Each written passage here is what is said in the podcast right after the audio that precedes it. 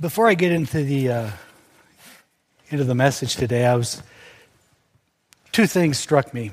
One was just how fortunate we are to have Taps and Michael as worship leaders, and I thought about Taps. You know, Taps represents us all.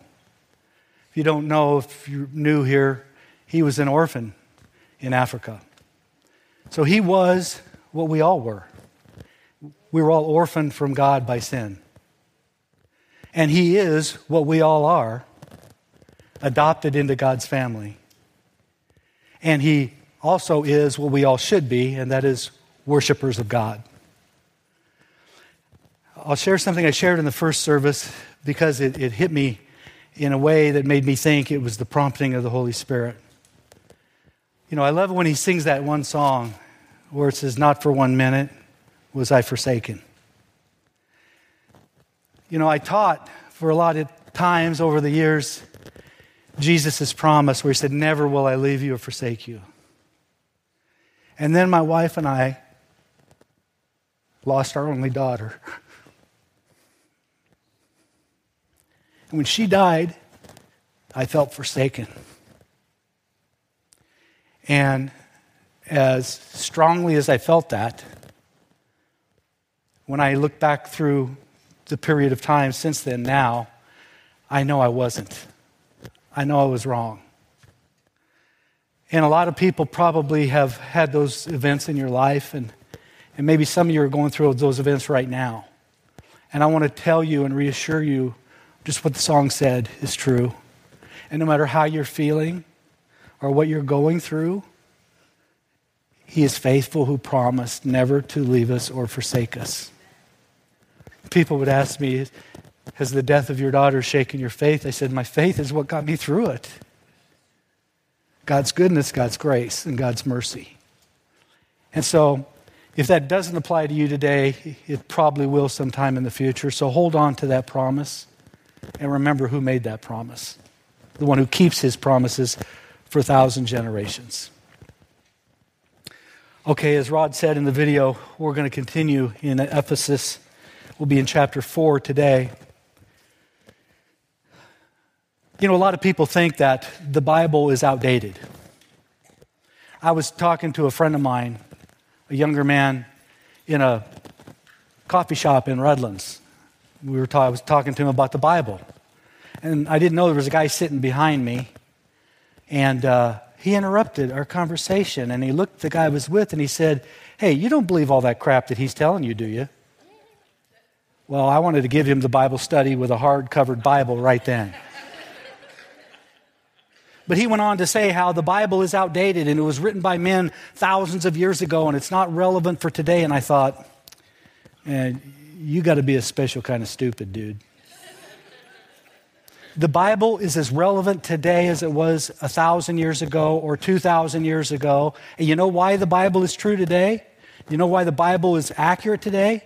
Because people haven't changed over two, three thousand years. We're all the same. We're all marred by sin, flawed, weak, frail human beings who desperately need God's goodness and God's grace. So, because people haven't changed, the Bible didn't need to change. So, Paul's instruction to Timothy in 1 Timothy is still good, godly advice for all of us here today. This is what he told Timothy. He said, Timothy, until I come, devote yourself to the public reading of scriptures, to preaching and to teaching, what we're doing here. Do not neglect your gift, which was given to you through prophecy when the body of elders laid their hands on you. Be diligent in these matters, Timothy. Give yourself wholly to them so that everyone may see your progress. Watch your life and doctrine closely. Persevere in them, because if you do, you'll save both yourself and your hearers. Paul says, Listen, Timothy, what I desperately want, I'm your father in the faith, you're my son in the faith. What I desperately want for you is to, prog- to progress and to grow and to mature spiritually. Maturity is, is the goal. And you know, maturity is seen in one of two ways. Actually, that's not even true. It's seen in both of these two ways. Maturity is seen in your life, how you live, and in your doctrine, what you believe. People can try to live well and by God's grace they may. But if they have bad doctrine, they haven't grown mature or, uh, or uh, grown or matured spiritually. Paul was writing to people living in a culture very similar to the culture you and I are living in, and he was writing it to people who were people just like you and just like me. People who knew God's commands and God's ways, but weren't always obeying or trusting God's commands or ways. And the, the, the writer of Hebrews calls those people spiritual infants. He says, We have much to say about this, but it's hard to make it clear to you because you no longer try to understand. In fact, though, by this time you ought to be teachers, you need someone to teach you elementary truths of God's Word all over again. You need milk, not solid food. Anyone who lives on milk, still being an infant, is not acquainted with the teachings about righteousness. But solid food is for the mature, who by constant use have trained themselves to distinguish good from evil. He's talking about people who are infants in their doctrine, in their belief. He said, Don't be an infant in your thinking, in what you believe. What you believe matters. You know, our, our, culture today says, hey, it doesn't matter what you believe, only that you believe. Just believe something, and whatever you believe is fine as long as you believe it. That's just bad doctrine. That's heresy, and it's not true. Our culture has created a mindset that says life should be easy, life should be quick, and life should be painless. And unfortunately, that mindset in the culture we live in has drifted into the church and into the spiritual issues of, and spiritual lives of people where people think spiritual growth should be quick, should be easy, and should be painless. And it's none of those things. It's not easy, it's not quick, and it certainly isn't painless. Spiritual growth requires time and effort. It's a process, it's not an event. I wish it was. God, mature me. We would all pray that. The question is how do people grow and mature spiritually? And the good news is that we don't do it on our own, that God is involved. Paul tells us in this book, in this letter to the Ephesians, how to grow, how to mature. And this is what he says. Speaking of God, in verse 11 of chapter 4, the book of Ephesians, he says, It was He, God, who gave some to be apostles, some to be prophets, some to be evangelists, some to be pastors and teachers, to prepare God's people for works of service, so that the body of Christ might be built up until we all reach unity in the faith and in the knowledge of the Son of God and become mature, attaining to the whole measure of the fullness of Christ, then we will no longer be infants, tossed back and forth by the waves and blown here and there by every wind of teaching and by the cunning and craftiness of men in their deceitful scheming. Instead, speaking the truth in love, we will, all, we will in all things grow up into Him who is the head, that is Christ and from him, the whole body, joined and held together by every supporting ligament, grows and builds itself up in love as each part does its work. The maturity process is a process where God joins hands with men and women, with humanity. It was He who gave some people these gifts so that all of us might be matured and grow up spiritually and become spiritual adults from spiritual infanthood. Paul spent his entire life and his entire ministry trying to grow up Christians into spiritually mature followers of Jesus. It was a process that the great apostle Paul himself had to go through. He said to the Corinthians, When I was a child, I talked like a child, I thought like a child, I reasoned like a child, but when I became a man, I put childish ways behind me. And the writer of Acts says, Yet Saul, who became Paul, grew more and more powerful and baffled the Jews living in Damascus by proving that Jesus is the Christ. We forget that when we see the great apostle Paul and we aspire to be like him, we're seeing the end product. He wasn't always, as a matter of fact, that wasn't even his name to begin with. His name was Saul. And at one point in his life, he wasn't the great apostle, he was the great apostate. He became the great apostle because he went through a process of maturation. And it was his constant plea to the church to do the same.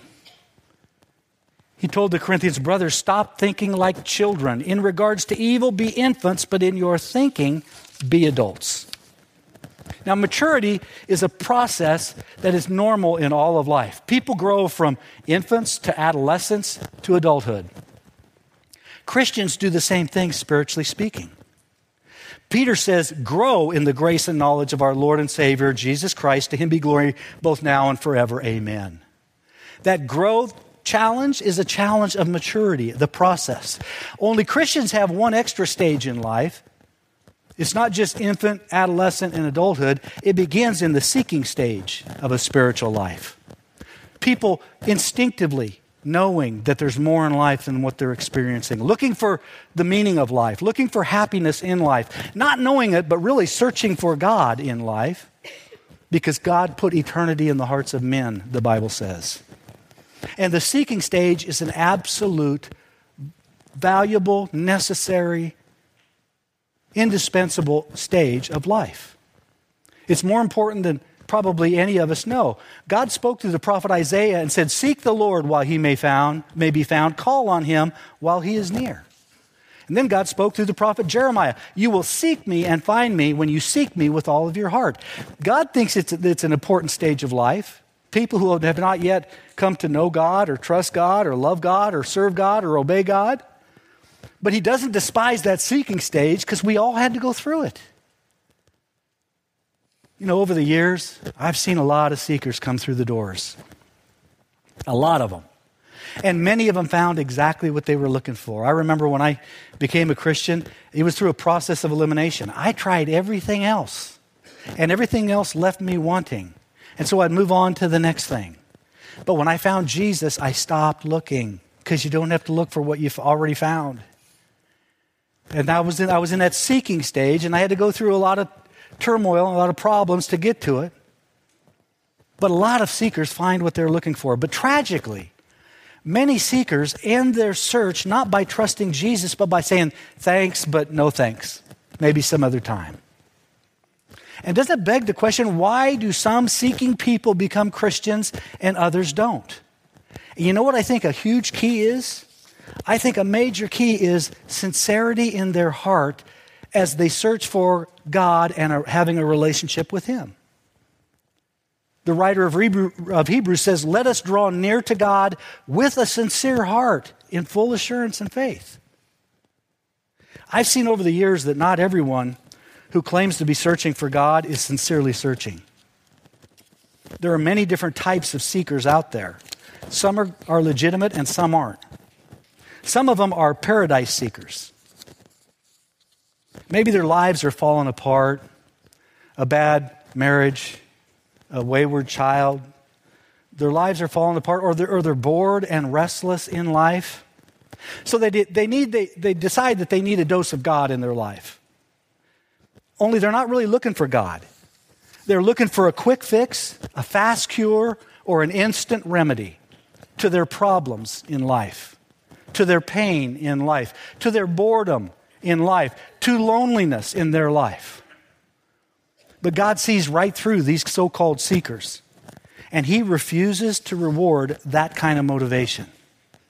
When God doesn't give them exactly what they want, they spin on their heels and they walk away. They shake their fist in God's face for not giving them what they wanted and what they demanded. And so, to punish God, they stop believing in Him, as if that's going to punish God.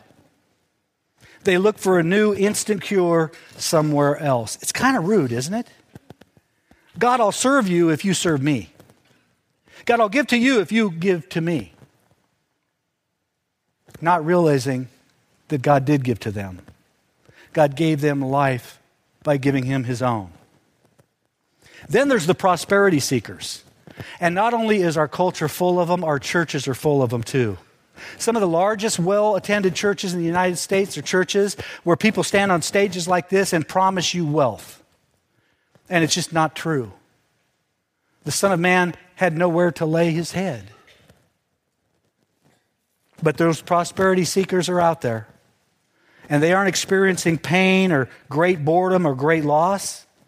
But they have aspirations and desires. They've got goals and agendas. There's things that they desperately want you know, businessmen who want raises or promotions, students who want straight A's, singles who want spouses, athletes who want to win the big game, maybe even score the winning touchdown. And that's the equipment manager. He's not even on the field.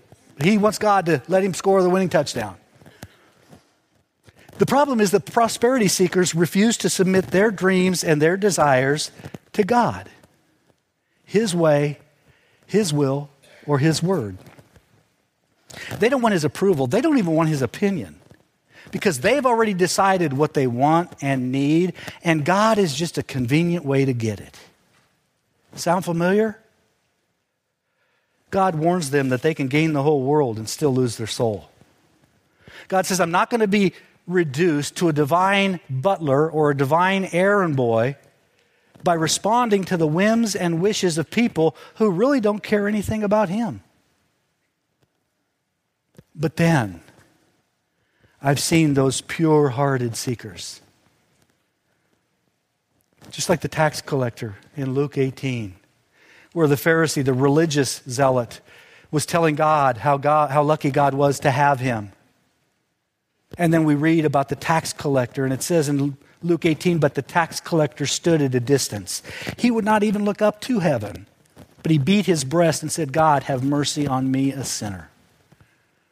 A humble, sincere person searching for God always find what they've been looking for mercy, forgiveness, love, a second chance, a fresh start. And you know why they found what they were looking for? Because without knowing it, they found who they'd been looking for all along.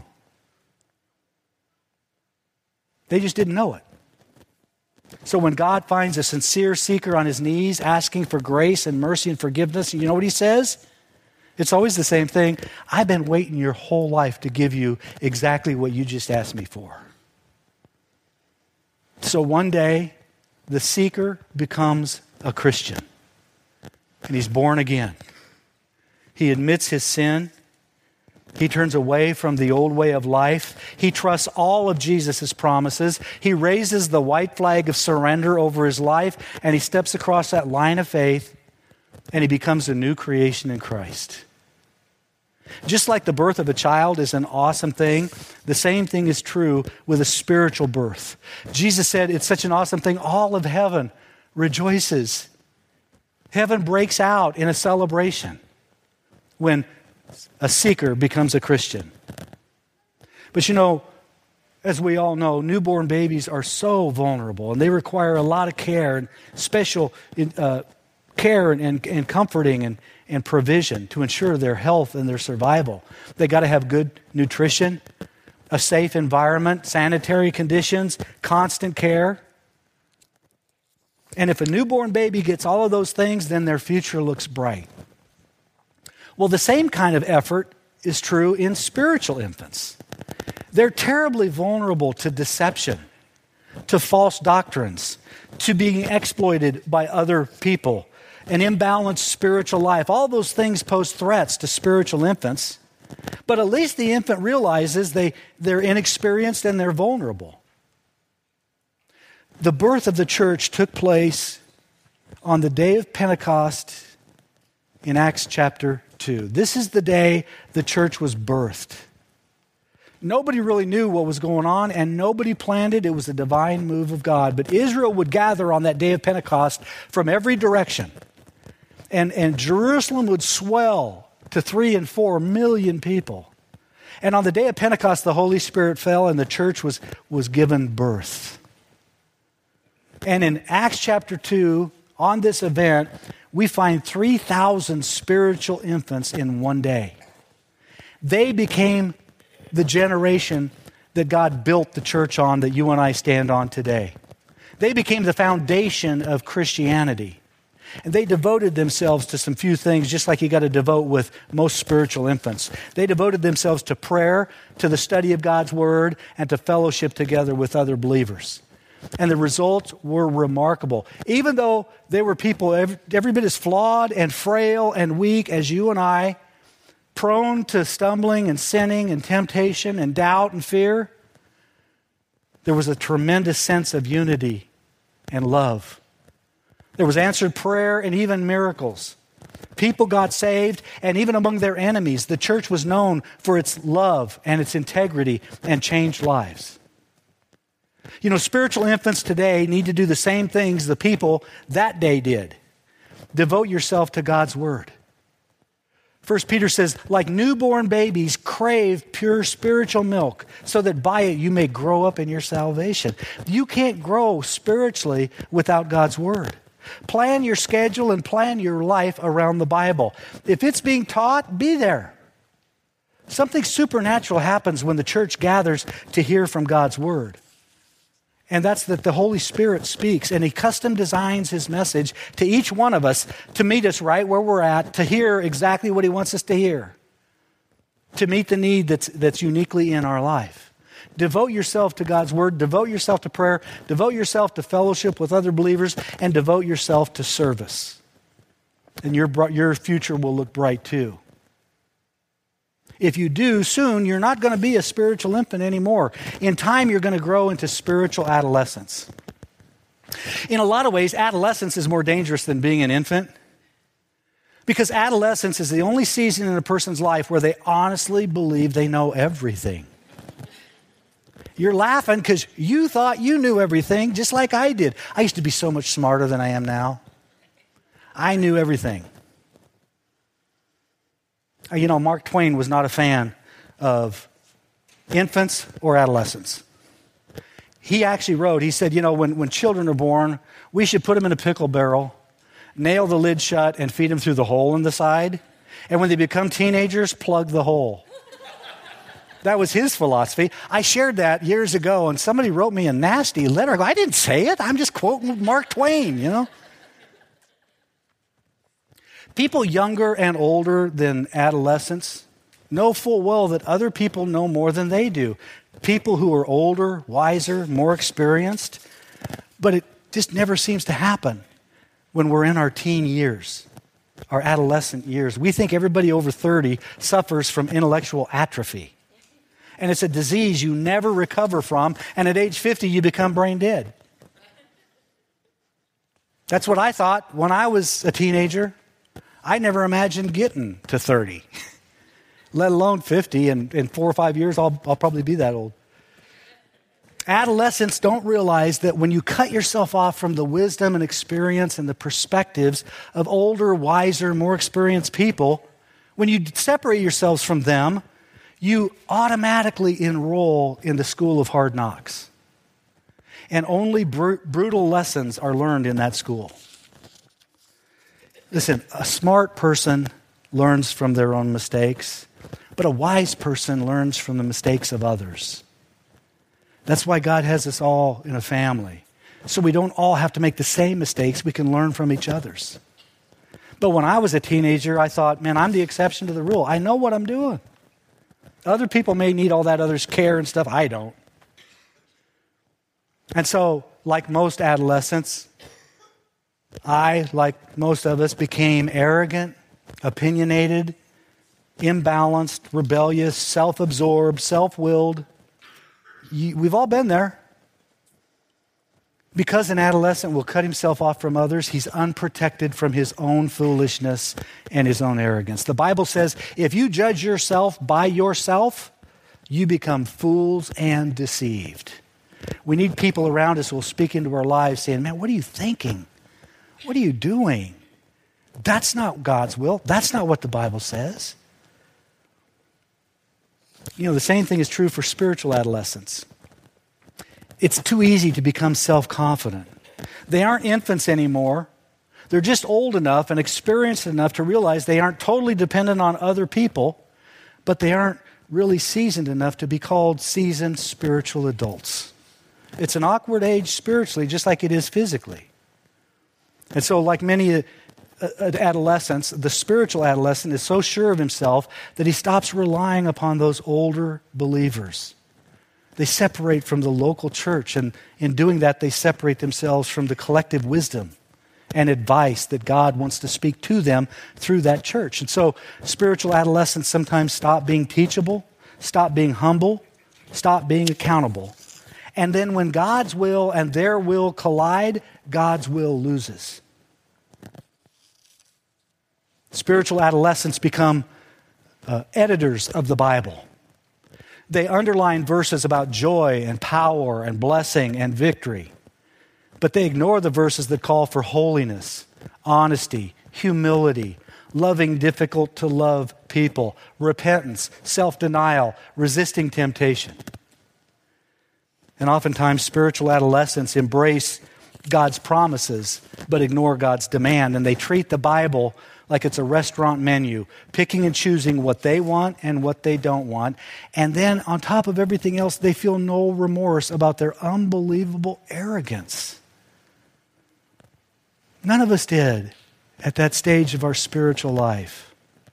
But thankfully, thankfully, things don't have to stay that way. Just like adolescence leads into and grows into adulthood, the same thing is true spiritually. Spiritual adolescents can grow into spiritual adults. If you think about it, every spiritual adult at one time was a spiritual seeker, a spiritual infant, a spiritual adolescent. The people that you esteem the most at one time were at all these different stages. Uh, like I said before, we, we lose sight of the fact that the Apostle Paul is a finished product, but at one point he was a seeker, and he transitioned into a spiritual infant and a spiritual adolescent, and then grew into the great Apostle Paul. Over time, every one of them grew, and they refused to settle for staying in spiritual adolescence. They refused to stop maturing spiritually, like the, the prophet Samuel. It says, And the boy Samuel continued to grow in stature and in favor with the Lord and with men. John the Baptist was the greatest man the world's ever seen, other than Jesus, according to Jesus. And it, speaking of John the Baptist, it says, And the child grew and became strong in spirit, and he lived in the desert until he appeared publicly to Israel. Even the Apostle Paul, it says, Yet Saul grew more and more powerful and baffled the Jews living in Damascus. There's a process that every great Christian has had to go through. The same is possible for every spiritual infant and every spiritual adolescent today. You can grow and mature and become a spiritual adult. So that leads us to the next question is, and the, pretty much the last question, because I'm not going to have you here till the Super Bowl. How do you define a spiritual adult? What does a spiritual adult look like?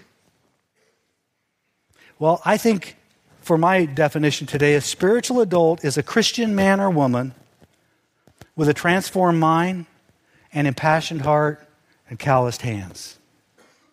That's a spiritual adult. A transformed mind. A mind that has been transformed not by the wisdom of this world, but by the wisdom of the world to come. A mind that's been transformed by God's Word. The writer of Romans says, Do not conform any longer to the pattern of this world but be transformed by the renewing of your mind, and then you'll be able to test and approve what God's will is, his good, pleasing, and perfect will.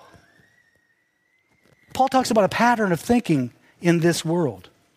It's a mindset that the vast majority of our culture has, the men and women of today. We're all familiar with the slogans that champion their opinions and their mindsets. We all know the slogans that de- describe the pattern of thinking of this world. These are their, their slogans sex and drugs and rock and roll. You only go around once in life. The one with the most toys wins. You got to look out for number one. Nice guys finish last. We've heard them all. Those slogans describe the prevailing mindset of untold countless millions of people today. And they illustrate and encourage people's philosophies, goals, dreams, and their lifestyle. They build their lifestyle around these slogans.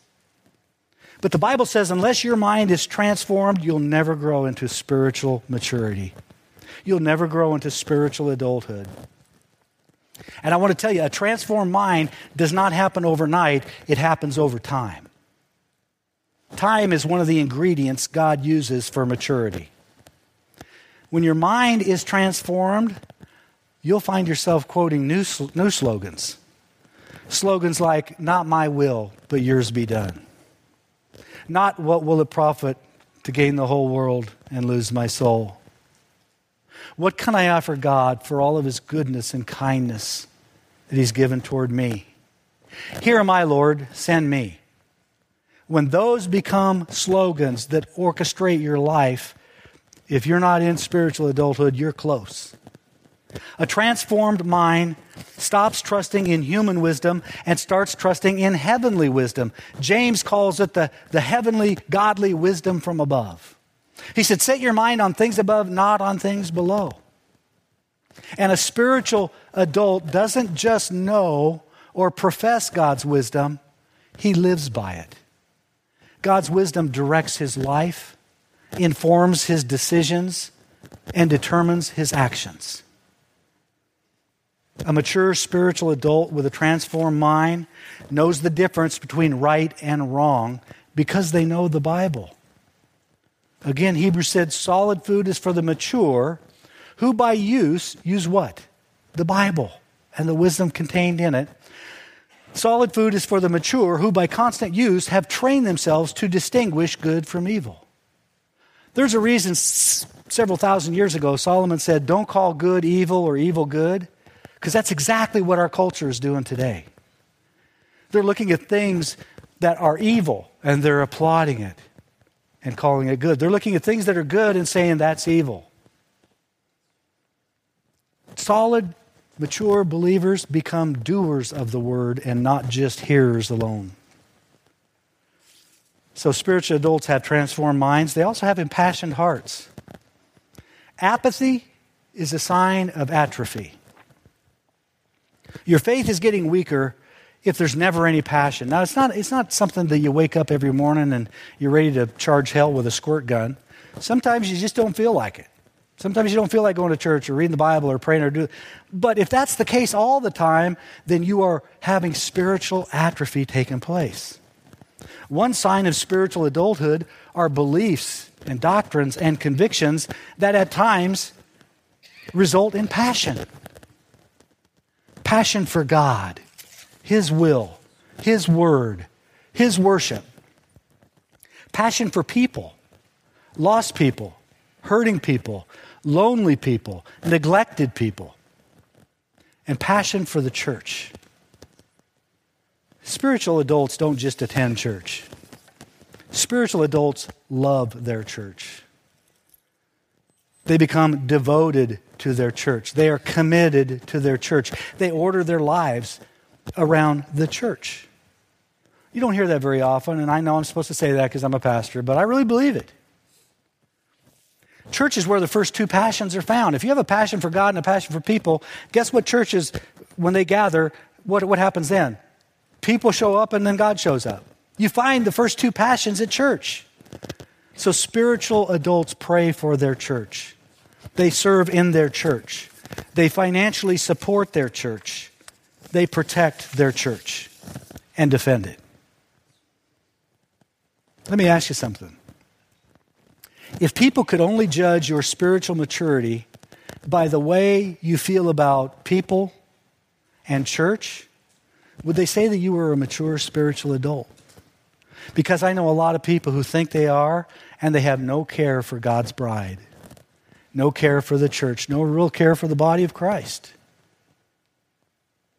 Spiritual adults have a renewed mind, they have an impassioned heart, and they have calloused hands. Jesus said that the spiritually mature put their hand to the plow and don't look back. That causes spiritual calluses. Not physical calluses, but calluses that you can see with your mind and feel with your heart. Renewed minds and impassioned hearts oftentimes are hard to detect in people, but calloused hands aren't. You can see it a mile away. Spiritual adults have calloused hands from years of building God's kingdom. Building God's kingdom by feeding the hungry, visiting those who are sick, defending the oppressed, reaching out to the lost. All those things that we all applaud. But let me tell you something. People get spiritually calloused hands also by teaching the children or the youth, by working in the nursery, by setting up chairs so that we can all be in this situation, by cleaning the restrooms. Spiritual, mature adults also get calloused hands by living a godly life, by being an example to other people, by encouraging people who are ready to give up, or confronting those who are in a compromise or in sin, by restoring those who fall. It's all kingdom work. And it's all hard work and it all develops spiritual calluses. There's a day coming. It's called the blessed hope, where we all are in the presence of God. No more dreaming about it, hoping for it, reading about it, but actually there. It's called Judgment Day. And on that day, Jesus won't just be looking at hearts and minds, He'll be looking at hands too. And I got the feeling he thinks that calloused hands fit nicely into nail scarred hands.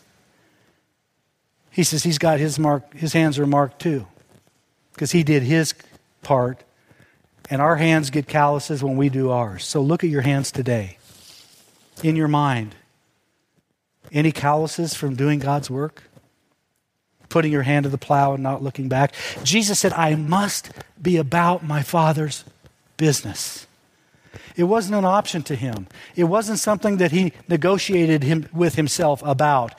He didn't say, Should I or shouldn't I? He said, I must do the work that God the Father has given me. That's why Paul told the Corinthians, Therefore, my dear brothers, stand firm. Let nothing move you. Always give yourself fully to the work of the Lord, because you know that your labor in the Lord is not in vain.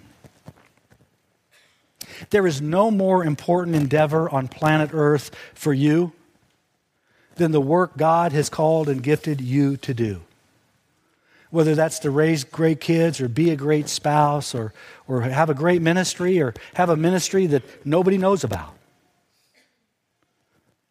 This book in Ephesians, Paul said, We are God's workmanship, created in Christ Jesus to do good works, which God prepared in advance for us to do. Those works produce spiritual calluses. So, the challenge today, the plea today, is determined today that wherever you're at on that scale, from seeker to infant to adolescent to adulthood, wherever you're at, determine today that you will continue to grow and mature. And that as a Christian, even if you're a spiritual adult, there's still plenty of room to grow. But determine today that you are going to be a spiritual adult and determine today that you are going to love Jesus more.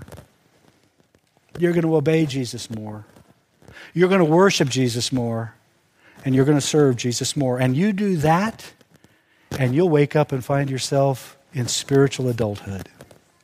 So let's pray for that now. Heavenly Father, the people in this room probably represent every one of those stages of life. And even the ones that don't, we've all been through one or more of those stages. Some of us find ourselves in those stages today. And God, I pray that, that somehow by the, the goodness and grace and by the prompting of the Holy Spirit, you would give us all the determination that as of today, we will be strategic. We will be diligent. We will be determined that we are going to grow spiritually and become more like Jesus. God, I pray that you would incite us and remind us this week of the different stages of spiritual life and help us get from the stage we're at to the stage you want us to be. We ask this in Jesus' name. Amen.